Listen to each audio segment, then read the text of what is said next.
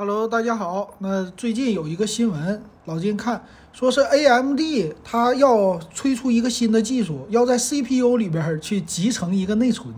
我说这个是啥意思啊？这个技术推出的挺有意思啊，说是叫国际固态电路大会上，然后他们提出的一个想法。那这仅是一个想法和设想啊，真正说实现那还早着呢。但是呢，挺有意思。他说我们 CPU 和内存之间，他们传输数据，而且是经常要传输的。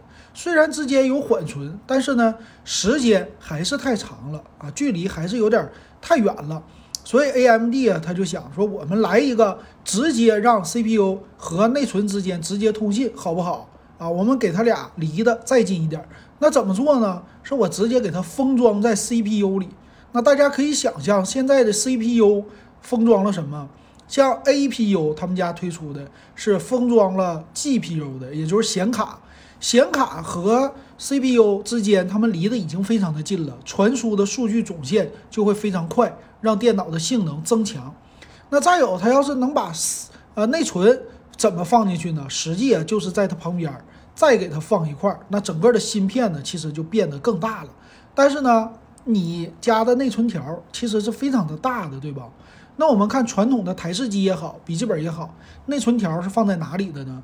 内存条都是插在一个板子上的，而且呢，内存的颗粒就是平的铺的，比如说有4个颗粒啊，然后现在少一些的有2个颗粒啊，这颗粒是比较的大，里边的存储容量大，但是呢，你还是有一块小的一个板子和电脑有一个接口去衔接。那么这样的话呢，就会影响电脑的性能，传输效率并不是特别的高。那你要是做集成怎么办呢？他家说我再给你来一个技术，叫什么 2.5D 封装。啥意思啊？我一层一层的堆叠，你这个颗粒平时是不是平铺展开的？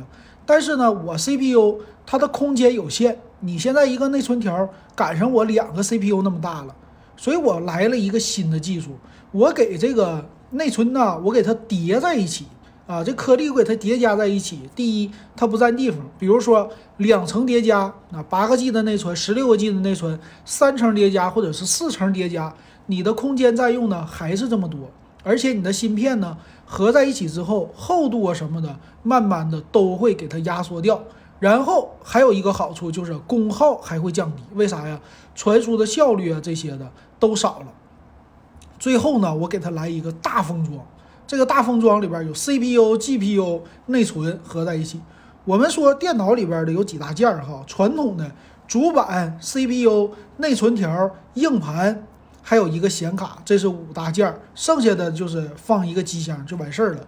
那么现在它这个一集成，那就厉害了啊！一旦能实现的话 ，CPU、显卡还有内存能集成了，你无非就是多一个主板和一个存储的芯片，别的东西就都没有了。